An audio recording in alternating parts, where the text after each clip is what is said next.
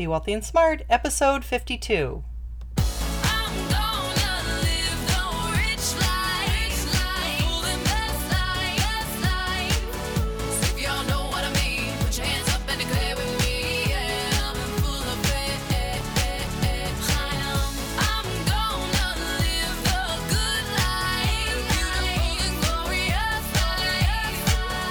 Step into a world of wealth and financial freedom without budgets, boredom, or bosses on Be Wealthy and Smart. And now, here's your host, Linda P. Jones. Welcome to Be Wealthy and Smart. I'm Linda P. Jones, America's Wealth Mentor, empowering women and men worldwide to financial freedom. On today's show, we have the awesome Joe Saul-Sehy. How are you, Joe? Hey, what's going? On? I can't believe I'm here, Linda. I can't believe I'm here. You can't. No, Why I love not? this show, and it's funny because I took you running with me yesterday, and, and now I'm sitting here talking to you. Well, that's awesome because you also have an amazing show called Stacking Benjamins, which I love. Love, Thank love, you. love. Tell our listeners about your background and how you became a blogger slash podcaster slash awesome human being. I'm, I'm still working on awesome human being, Linda. But but what I so I was a financial planner for 16 years. I was also the media rep for the big firm that I was affiliated with. I owned my company, but it was a franchise of a company called Ameriprise. And as a uh, as a media rep, I was one of 12 people nationwide that spoke on behalf of the company. So I've uh, been in magazines. I was the Detroit area money man on the the most watched uh, uh, television station on their news programs. Uh, I've been in newspapers and did all that stuff. So after after about 14 years as a financial advisor, I was liking it, but I wasn't loving it and my um, a mentor of mine wrote a letter saying that he was getting out of the business. And it's funny because in this letter he said, unlike most financial advisors who skip from one company to another company to another one, he said, "I'm not I'm not doing that. I just realized that I'm working 16-hour days and I'm not sure what I really want to be. And I know that although I like this, this isn't it. And if I can only live once, you know, Shirley MacLaine isn't right." you know that we get reincarnated over and over if she's not right then i've got one shot here so now that i've i've made some money i want to go do other things you know what he did he went and climbed mount everest twice Whoa. yeah and then he started climbing all the yeah and climbing all the major peaks of the world and this guy now runs a, an adventure company where he takes other people mountain climbing Oh, that's perfect. Connected with his passion. I love that. Exactly. So here I am at that time at uh, at 40 years old and thinking, what, what a great spot. I've got this nice practice that I really like, but I do have other things I want to do. So I sold it. And when I sold it, I, I had a nice sum of money to live on, and I decided to become a teacher and a track coach. So, so the question Wow. is, how does that lead us to blogger? Well, well, what happened was, what I learned from the school that I was at was that I would spend a lot of time, and teachers listening to this, bless their heart, they know this. You spend a lot of time fighting administration, and I really was frustrated with how little I'd actually get to teach and how much just checking the boxes I do. So in my spare time, I started writing financial articles online because the advice part I really liked. I really enjoy just talking about money, and I like the media part that I did. So in my spare time, I created with a partner uh, another website. That website led to Stacking Benjamins, which led to the led to the podcast. And our, and our podcast is way, way, way different than yours. Yours teaches people awesome stuff. Ours, ours tries to teach you absolutely nothing. Our- ours is all about the fact that nobody talks about money. So we talk about headlines, about things going on on with money. We bring in as many people as possible, different voices, and we disagree, and we hear all these different points of view. And our goal is just to just to help out with the surround sound. You know what I mean? Mm-hmm. And I love the name Stacking Benjamins. How did you come up with that name? So we did what I always told my clients to do when they were, were coming up with a business, and that is take a big fat whiteboard and write down every name, just how crazy it is. And so I must have had 150 different names. And I'm talking to my sister, and she said, she said, what about Stacking Benjamins? I said, uh, uh, that's all right. And then the longer I looked at it, the more I thought that that kind of fits how goofy our podcast is and how goofy we try to be on the blog. So Uh, so that's that's how it came. I, I I should come up with some crazier story, but it was that was it. Well, no, that's cool. I mean, it came from deep in your subconscious, apparently. If- yeah, true. Yeah, and uh, I think that's really a, a great name, though. I love that name. It's it's very catchy. You know, you hear it and you go, "Wow, what is that? That's really neat." Because you know you know what it means. You know, when someone says stacking Benjamins, you know they're talking about you know stacking a lot of money up, hundred dollar bills up. But it's uh, yeah, it's it's catchy. I like it. So you followed a lot of financial experts. You were a financial expert yourself on TV, and you kind of say, you know, maybe financial experts should be followed in a three-step fashion. Can you tell us what you mean by that and what you think about financial gurus and experts today? I always got frustrated, and I know Linda from from conversations we've had that you've been frustrated before when somebody says, "Well, I listened to so and so expert, and they say to do this," and you kind of roll your eyes, and and it, and, and I, I've, I've I've thought that people that follow certain experts. Um, really aren't seeing the full picture, but I never had a way to kind of crystallize that. Um, and when I would disagree, when I'd say, well, maybe Dave Ramsey's not right on this for you, generally speaking, because Dave Ramsey had a much bigger bullhorn than I did, the client would, would, you know, get rid of me or discount my advice because Dave Ramsey's on so many different places and, and I'm not. But it always bothered me, but I never had a way to frame it until just a few weeks ago. I have I was on a run where I do all my serious either listening to Linda's podcast or my serious thinking, and and all of a sudden I realized what it was. I was thinking about the Apollo program, and actually this is a much longer story, but I was thinking about the Apollo program and about how to get to the moon, to get to places exciting, they needed a three-stage rocket, right? And that first stage got them off the landing pad the second stage, after the first stage uh, dropped away, then the second stage got them through the atmosphere. They could see the whole world from the second stage where they were then, and then the third stage got them out into outer space. And so I thought about that, and I realized that different different advisors, different uh, mentors, different gurus are better for people in a in a certain stage of life. Like I'll, I'll give you some examples. Suze Orman is fantastic about talking about respecting your money. And if you don't have a healthy respect for money, you're never going to get anywhere. That that is to me launchpad stage 1 advice. And whenever I talk to people who are in or pursuing stage 2 or pursuing stage 3, going to Mars, doing the crazy stuff, those people already have a great respect for money. But you can see people that are still on the launch pad who are spending more money than they make. They have no idea how investing works, so they really aren't even interested in investments. Uh, they're afraid. Suze Orman talks a lot to them. Dave Ramsey is another great stage one guy, right? I mean, he's a guy that lived uh, debt problems, went through bankruptcy, and now he teaches people how to live a, a debt free life. Now, what's funny is somebody who's going to the moon, somebody who's in stage three, they understand leverage and they get that there's a lot of places you can go if you use leverage.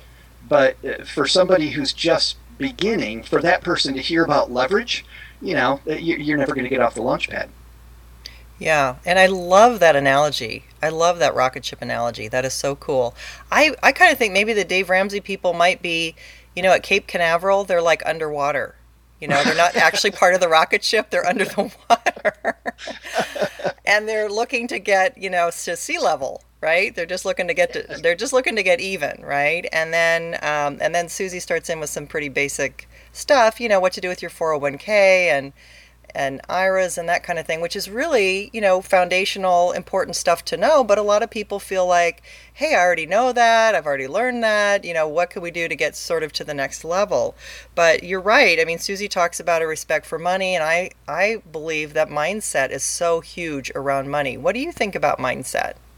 Well, I think mindset is everything. I mean, until you envision it, right? Yeah. I mean, the first the first thing is, you know, Linda, is it all has to start out with your goal.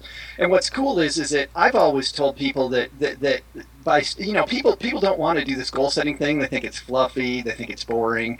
So uh, they always want to talk about the sexy part. Let's get into investing. You know, let's talk about flipping or foreclosures or or um, you know penny stocks or something that's really exciting and and, and you really got to back up and start with where do I want to go? Because once I know where I want to go, that creates an equation that's really easy.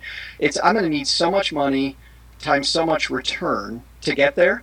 And once I know that that uh, what my return is, it gets rid of this huge minefield of investments, and instead now I can focus on ones that historically have done that. Like if my goal is just to be as wealthy as I can possibly be, which to me is what I refer to as stage three investing. Uh, those people, the house flippers, as an example, those those people uh, need or want as high a rate of return as they can possibly get. Somebody who's just looking for, you know, a, a basic, calm, nice retirement where they don't have to worry about every dollar, those people I refer to as stage two investors, and they're going to use a totally different type of investing. So mindset for me creates creates which gurus you follow. Mm, that's really interesting. Yeah.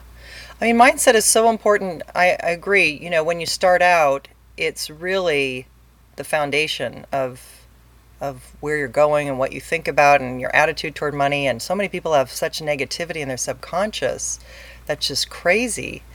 But even when you're in stage three and you're building wealth, mindset comes in too because people really get freaked out about you know risk taking, you know uh, volatility, things like that. So they need to really get their mindset together.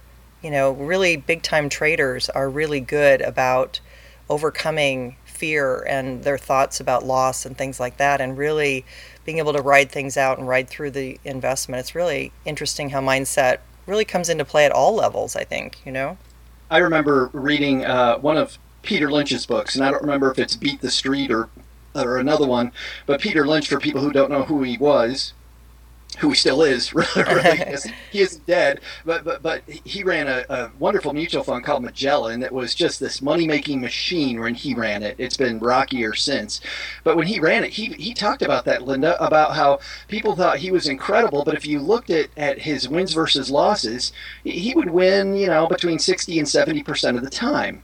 And and for a lot of people, they can't take that one loss, that one setback, and they give up. Where Peter says, "Okay, I'm I, I bake that into the equation. The fact that I'm only going to hit." You know, 60 or 70% of the time, the rest of the time, I'm going to do something that didn't make sense.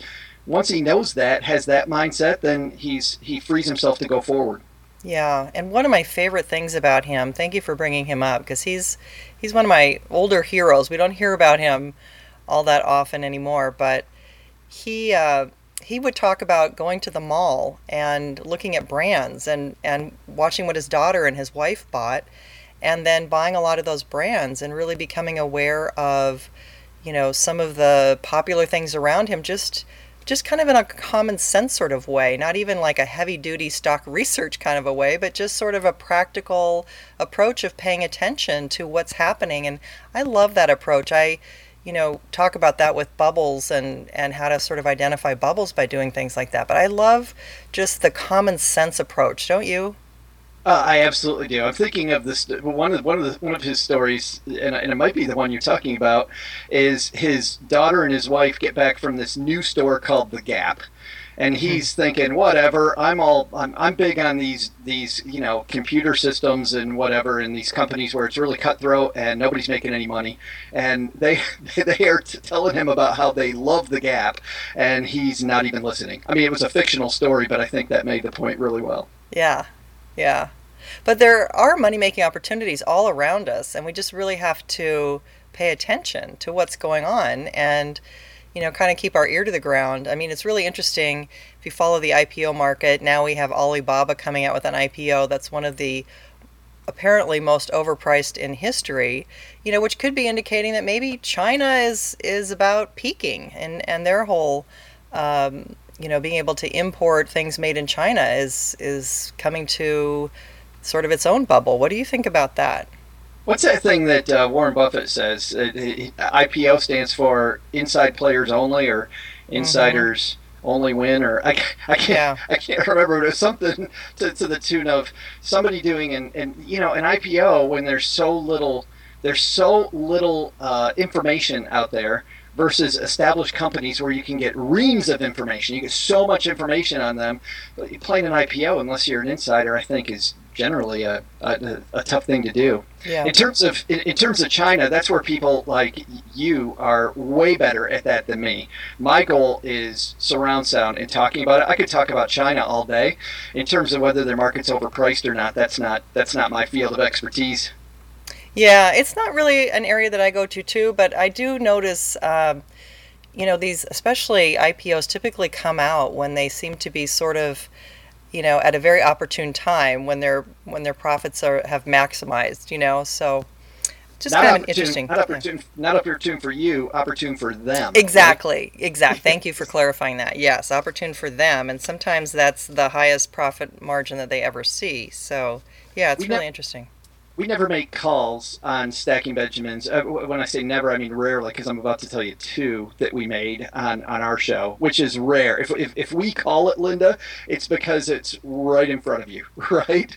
So uh, when the Facebook IPO first happened, that just seemed like a train wreck. And obviously, since then, they got their stuff together and they started making money. But it, it, it just it, it baffled me just how that IPO was handled. But even worse than that was was Zynga you know the the the, the computer game the farmville company that ipo we said was just awful and of course it turned out to be awful Yeah, it's amazing how some behind the scenes things can kind of lead you to have an opinion about those things. And I think you're right on.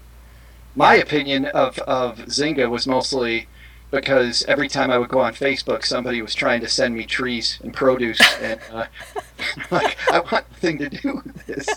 Please stop. Oh, it's hilarious.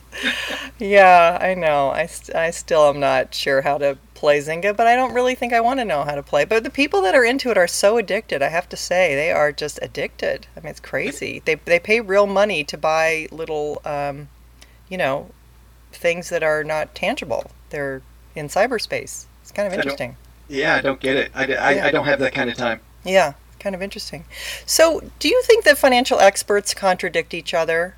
Or do you just think they're talking about the, the three different stages? But do you think that they actually sometimes contradict each other? I think they can contradict each other, but I think by and large, financial experts only contradict each other because of the fact that they are in a different stage. Like we talked about leverage, Dave Ramsey says don't use debt products, right? And somebody who is teaching people how to flip houses is going to tell you how you can use leverage effectively to get there faster. Both of those people are right based on their audience. And what and, and people say, well, Dave Ramsey's a wealthy guy you know, said he's saying don't use debt. People have to remember how Dave Ramsey got well. Dave Ramsey didn't get wealthy by following his own advice. Thank he did you. follow his advice, but he got wealthy because he owned a huge company that did very well. And company ownership, as you know, and you've talked about on your show, I mean that's that's a gr- that's a great way to build wealth. Mm-hmm. So um, uh, you know, you get great. It's incredible tax advantaged investing by owning a business. Um, uh, the sky's the limit. If you know how to scale a business, it's fantastic. Uh, lots of pitfalls, which is why I call it stage three, because by then, when you're owning a business, when you're owning a business, when you be owning a business, when you own a business, you're in outer space, according to my analogy, on your way to Mars, and if you screw up, there's a lot at stake. Where if you screw up by taking out a little debt in, you know, the Dave Ramsey world of have no debt, and you take on a little, you're going to screw up a little, but not quite as bad. So I think, I think, I think they do uh, contradict each other, but it's because they're talking to somebody who's in the wrong audience. Yeah. Yeah, I get that. And, you know, certainly people that are in a lot of debt have benefited from his system and from tracking every little detail and spreadsheets and all that. And I totally understand that. But I also think that debt does play an important role in wealth building. And if we, you know, pay off all the credit card debt, that's great. You're back to even. But then if you're, you know, paying your mortgage off and you're saving for your kids for college and you're contributing to your 401k, you know, when are you going to ac- actually get to start saving some more for retirement? I mean, like all that money's going to go toward paying off your house. You're not really going to get that retirement fund going. And that's, you know, where I think having a home mortgage is actually an okay thing as long as, you know, people aren't maxed out to the, you know, to the hilt, but they can uh, pay a little extra, pay down their mortgage faster. What do you think about that? I totally agree. And the and, and actually, I've listened to a fair amount of Dave Ramsey, and when pushed, Dave Dave will say that that a mortgage is quote good debt, and that if you've got a mortgage at a low rate, tax deductible, go ahead and work on your retirement because everybody has to acknowledge that, it, and it's the thing everybody forgets, right? I mean, basic 101 is is the time value money, and and and the longer you're in the market, the better off you're going to be. Yeah. I mean, the one real difference I have with him is is the debt snowball because with the debt snowball, he's uh, talking about uh, paying off the smallest balances first and then the largest balances later. But actually, what would help your credit is if you pay off the larger balances at least down to half. And then, you know, you can pay off the small ones from there. But if, if you keep the ones, the big ones maxed out, that's going to keep your credit bad. So Yeah. that's where I differentiate, differ, you know, differ with his opinion is that I think you have to uh, get, you can't stay maxed out on the big ones. You've got to pay that down and start working on your credit right away. Oh, I differ. Uh, my, my, I differ with Dave Ramsey uh, a ton. There are I, I can count maybe five different places where I disagree with his advice. But then I think, like we were saying earlier, I'm not the target audience, and I think about what he says over and over, which is uh, you have to realize that that, that that financial planning is also behavioral. The thing that makes the most math sense is not always the thing that works. And what he's found is that this idea of a debt snowball, where you give yourself little wins, helps that little trigger in somebody's brain that's just starting out that, you know, Yep. uh, uh, I can actually do this. I can follow through and I can finally make my way to the launch pad. Yeah, and that makes sense. I get that. Yeah. I do. Yeah, but, but but in terms of you know load funds, uh, load mutual funds, and um, uh, what else does he use? Uh, uh, only term insurance all the time. You know, I'm a I'm a term insurance 99% of the time guy, but there's that one percent where uh, permanent policy made a bunch of sense. Yeah, and I did a podcast on that too, so I won't go That's- into it here. But yeah, I um, I think it can make sense to have permanent coverage for sure. So who The are who are your favorite financial experts? I'm sorry, go ahead. Well, the sad thing is, is that like you were saying on that particular show, that the way permanent policies get sold is different than the way they're effectively used too, which is the frustrating part. Because Yeah. I know there's a part of this audience out there that hears me say that permanent policies can be effective that immediately discredit what I'm saying because they've seen them used wrong so often. But anyway. Hmm, that's a good point. My Yeah. favorite, my favorite financial experts. So in so in uh, stage two, if you're looking for good stage two advice, let me explain a little bit clear what I mean by stage two advice. This is for the person out there, Linda, who's not as worried about becoming wealthy as they're worried about just not worrying about their money. You know, I had I had clients that were very happy doing what they're doing. They knew they could be better paid. They were okay with working for the man, you know, instead of working for themselves. They just didn't want to worry about their cash. For those people, I love uh, Rick Edelman. I, I really enjoy Rick Edelman's book, The Truth About Money. I think it's very even handed. Uh, I think it makes a lot of good points about uh, how different advisors work, how different insurances work. Does a great job in talking about the importance of disability coverage, you know, which is a huge one. And then, and then investing in a way that you're not going to get wealthy overnight, but on the other hand, you're not going to mess it up. And so, uh, for stage two people, I really, I really like him. On the stage one, different than Dave Ramsey and Suze Orman, I really like this Canadian guy, David Chilton. Are you familiar with him? No. He he had these books, and now they're dated, but they were called The Wealthy Barber. Oh yeah, right.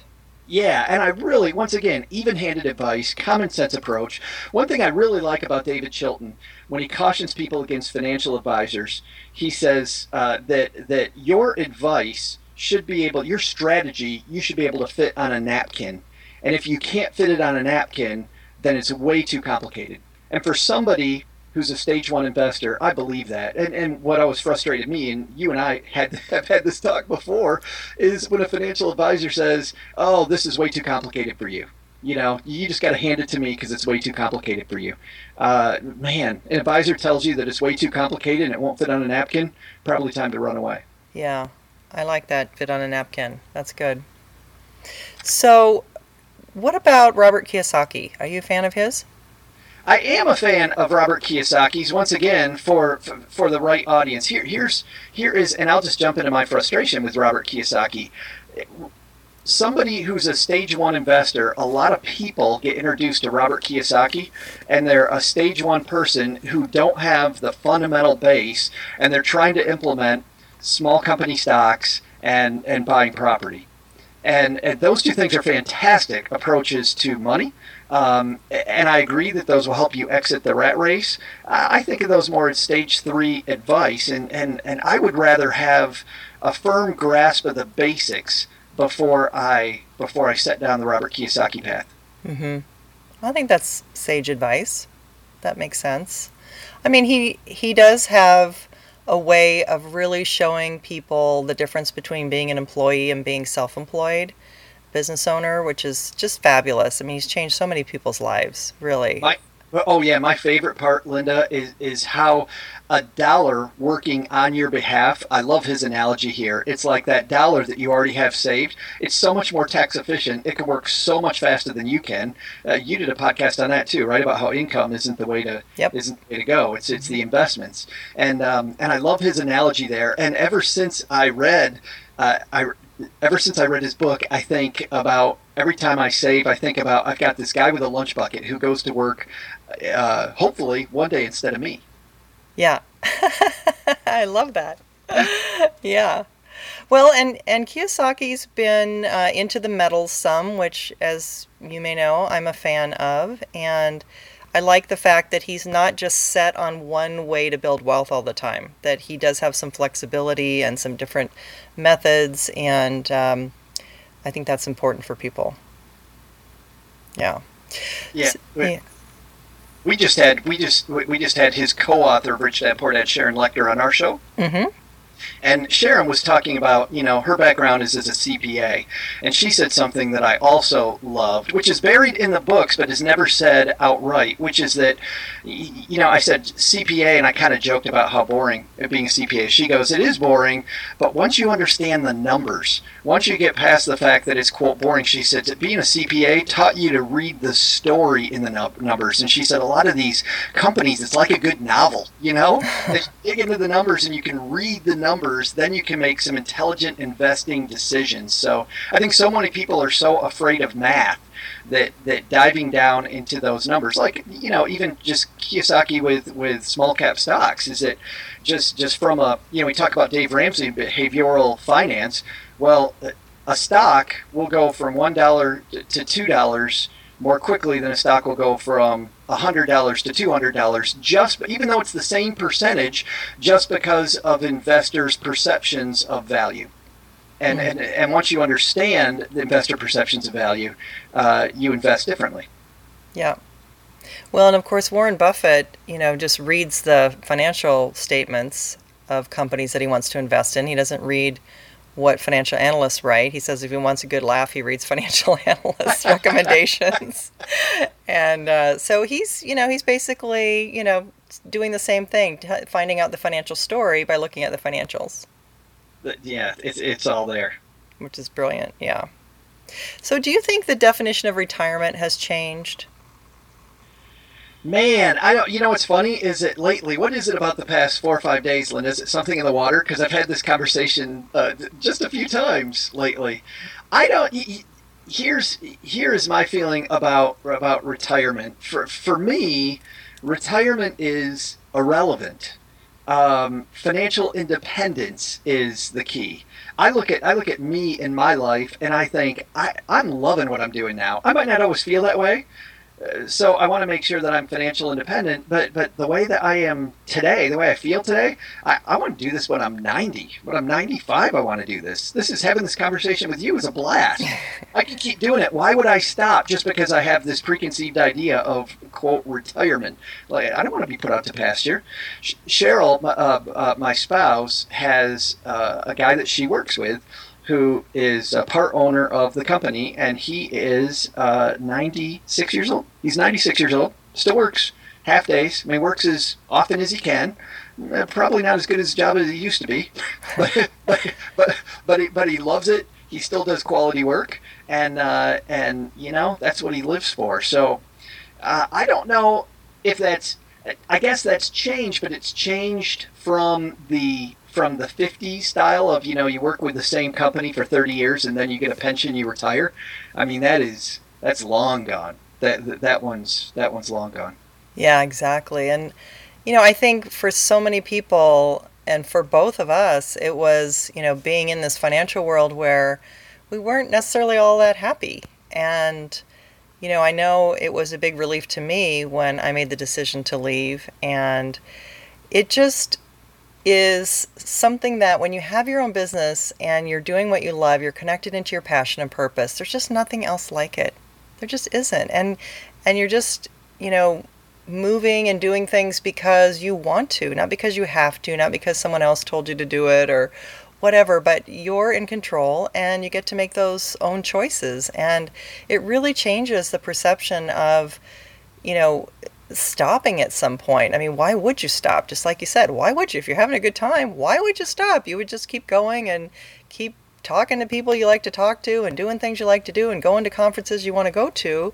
I just think that we are coming into a new age where um, people are going to have that extra income stream, probably from an internet business of some sort, and they're not going to have to work for other people, and they're not going to have to quit or, you know, decide to just hang it up. But they're going to want to be productive in parts of, you know, make their contribution to society. I think still. This this book that I like is uh, it's it's the Art of War. I'm sure you. Oh, yeah, I've read it. Yeah. have heard of The War. One of the main tenets in Art of War is define your battlefield. So whenever you fight a battle, you define the battlefield. Do not let quote the enemy define the battlefield. And as you know, this book was used a lot in business, and I think about that whenever possible. I want to define my own battlefield.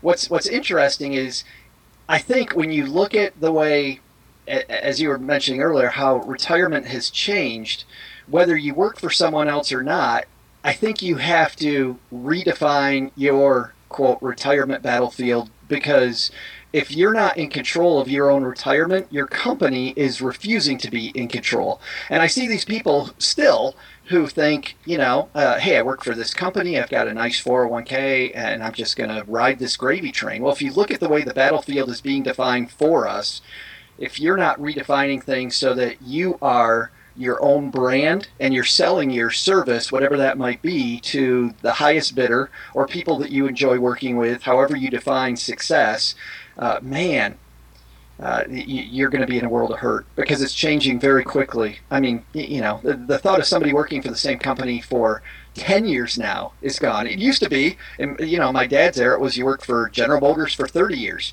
Now it's if you work for a company for 10 years, people are looking at you sideways. Same company 10 years, what are you doing? Yeah, isn't that amazing? Isn't the average something like six companies that people will work for in their lifetime? I think it's not even Yeah. companies, it's like career changes. It's like total, you know, something like that. The The statistic is really up there, and I think it's, it's yeah, actually people changing whole careers, like, you know, completely. It's You and, interesting. I, you and I will have a pizza company after this. no, I won't have a pizza company because I would, um, you know, probably get to 600 pounds or something on a pizza company. Eating all the profits. yeah, exactly. But I, you know, and I can't have a chocolate chip cookie company for sure because, Oh. you know, that's really my weakness. So, um, but yeah, it's ice cream. For me, it is ice cream. If I owned, I have, I have a friend whose family owns this great southern uh, uh, ice cream company called Bluebell. And people, when I lived in Michigan before we moved to Texas, I had no idea what Bluebell ice cream was. And it was the first time I tasted Bluebell, Linda. It was like the heavens open up, and I could hear the angels singing. This was the best ice cream ever. And I was telling Mike, I said, if I if I had anything to do with Bluebell, I I would weigh 600 pounds, and I would. have a severe sugar problem. well, I'm really on this organic kick, so I'm actually looking into making my own frozen yogurt. So there you go. Mm, I'll be right over. making it at home yeah so that's that's how i roll but anyway joe this has been such a pleasure to talk with you where can people find out about your website and your show Sure. Well, you know what, Linda, I, I decided to make it easy because as much as I listen to your show, I know that Stacking Benjamins, because we're trying to create just surround sound for everybody, whether you're, in, to use my terminology, stage one, stage two, or stage three, that, uh, that, you know, I think your listeners are looking for something more specific than that. So what I've done is I just put together a welcome page which is stackingbenjamins.com forward slash wealth. And that'll point you to some good introductory episodes of our podcast and uh, good introductory blog posts that kind of will keep this conversation that you and I had today, will kind of keep that going. Awesome. And I think that paper is going to be really interesting for people to read. I know they're going to love that. So thank you so much for doing that. Sure, no problem. Just for you, Linda. Nobody uh, else. You're the best, Joe. Thank you for being on the show. And until, until next time, live the good life and be wealthy and smart.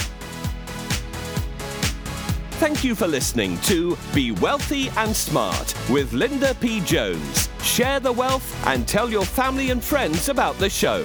Check out our website, blog, and social media for more riches at www.bewealthyandsmart.com.